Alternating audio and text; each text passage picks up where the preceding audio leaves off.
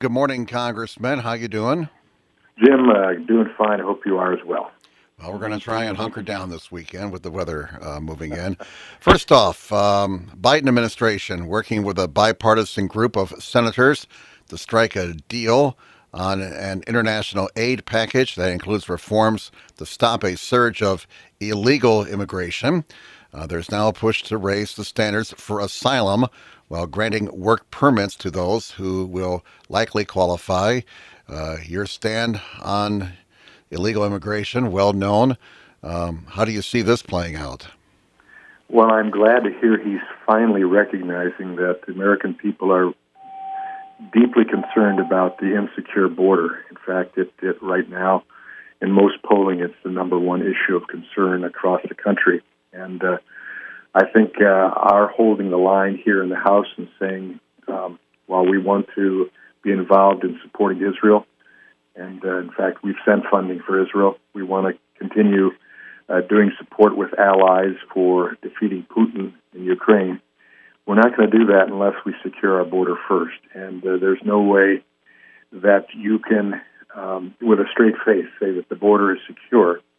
And uh, Mayorkas, your uh, your uh, Homeland Security Secretary is uh, up for potential impeachment now because a number of things have lied to Congress about the security of the border, etc. So uh, to hear the president is now making some noises about working with a bipartisan group of senators and House members to come up with a solution, that's great. But he needs to remember um, that it must be uh, border security coming very close to HR 2, which we passed twice already, one with the Israeli aid uh, package as well, that we know works because it worked during the Trump administration and we had a secure border. So we'll see what happens, but I'm, um, I'm appreciative that he has at least heard enough to say, well, uh, I, I may need to jump in and work toward a solution with members of Congress.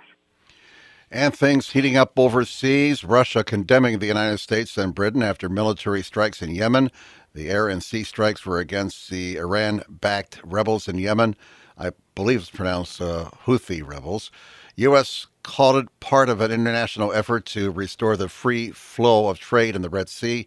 Russia has called for an urgent United Nations meeting to discuss the issue. Of course, as we all know, this is the same country that invaded Ukraine a few years ago. Uh, what are your thoughts on the uh, air and sea strikes against those rebels in Yemen, there, Congressman?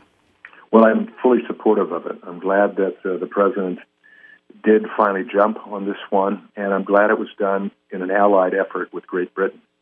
I think that's what ought to be our continued process uh, in any region of the world.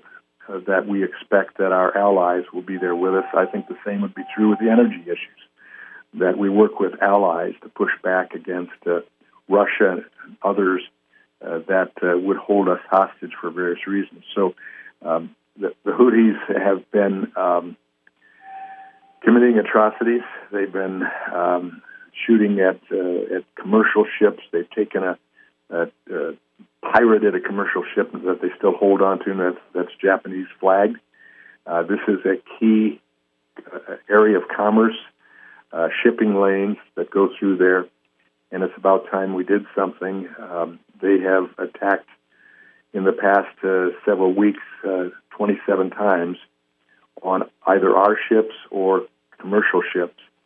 And uh, I, I hope that what was done last night was done in a very powerful way, taking out um, assets that the Houthis have used, um, launch systems, uh, tracking systems, um, and we know that it's attached completely to Iran. And Jim, remember in, in, the, in this world situation going on right now, if, if something pops up in, in Ukraine or pops up in Israel or pops up uh, in China, it's a it's a uh, compilation of allies. Uh, they are uh, not friendly allies publicly, but behind the scenes, it's China, Iran, Russia, North Korea. All are there, and then satellite actors like the Houthis or Hamas doing what they're doing. So um, it's good when we have allied effort, and hopefully last night's um, punch back that uh, was delayed for quite some time with over 100 attacks on our, even on our troops within the last couple of months that have really not been been addressed. Last night sounded like that was a pretty pretty tough response, and hopefully it'll have results.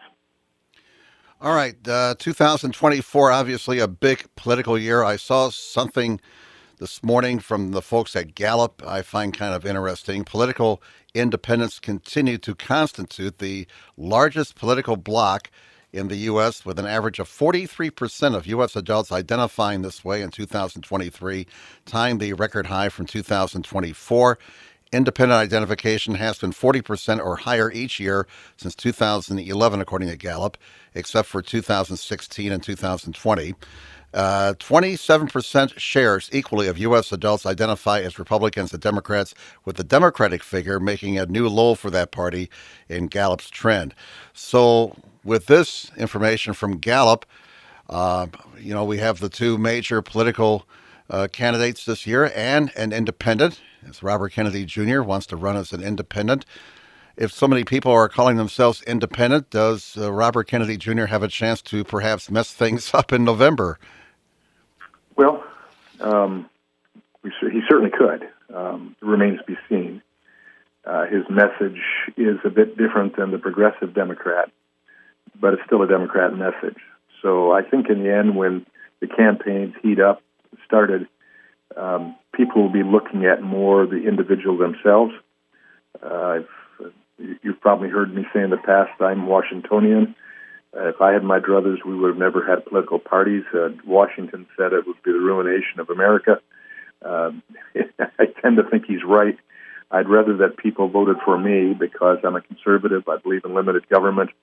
I believe that um, people ought to control the government, and I believe that uh, the power ought to be as close to the people as possible, state and local authorities. So I'd rather that they vote that way, and hopefully, as even though I still think the parties will have in the end, the biggest um, vote count and, and biggest punch. Uh, yet, as people think independently, hopefully they'll think according to principles and policy. And uh, until we end the party system, which probably won't happen in my lifetime, until we end that, uh, they vote for the, the principles and the policies that make make an impact. Right now, you know, when the, when uh, the majority are saying across this country that our border isn't secure, uh, that we ought to have energy independence, um, that uh, that we ought to have a government that is is limited and has to reduce spending because of 34 trillion dollar debt. Um, hopefully, um, cool heads will prevail when they go to the ballot box and they'll elect someone who actually can do and will do uh, what he or she says.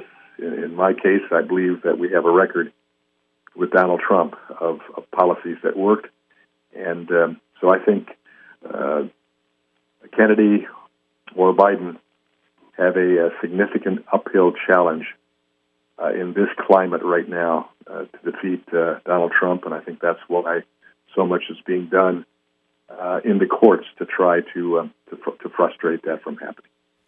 All right, Congressman, we'll talk to you again next Friday morning at the same time. We'll stay above the uh, snowstorm, and uh, I look forward to getting back and at least being home when it happens. All right. Good talking with you, Congressman. Have a good day.